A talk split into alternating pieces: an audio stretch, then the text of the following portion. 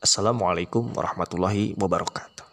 Teman-teman di mana pun berada, kehidupan itu selalu dinamis. Kadang senang, kadang sedih, kadang bahagia, kadang kecewa. Maka hidup selalu asik untuk dibicarakan. Tapi agar obrolan kita tentang hidup ada nilai yang lebih positif lagi, maka kita akan coba membicarakan hidup bercermin kepada manusia terbaik itu menjalani hidupnya. Itu Nabi Shallallahu Alaihi Wasallam.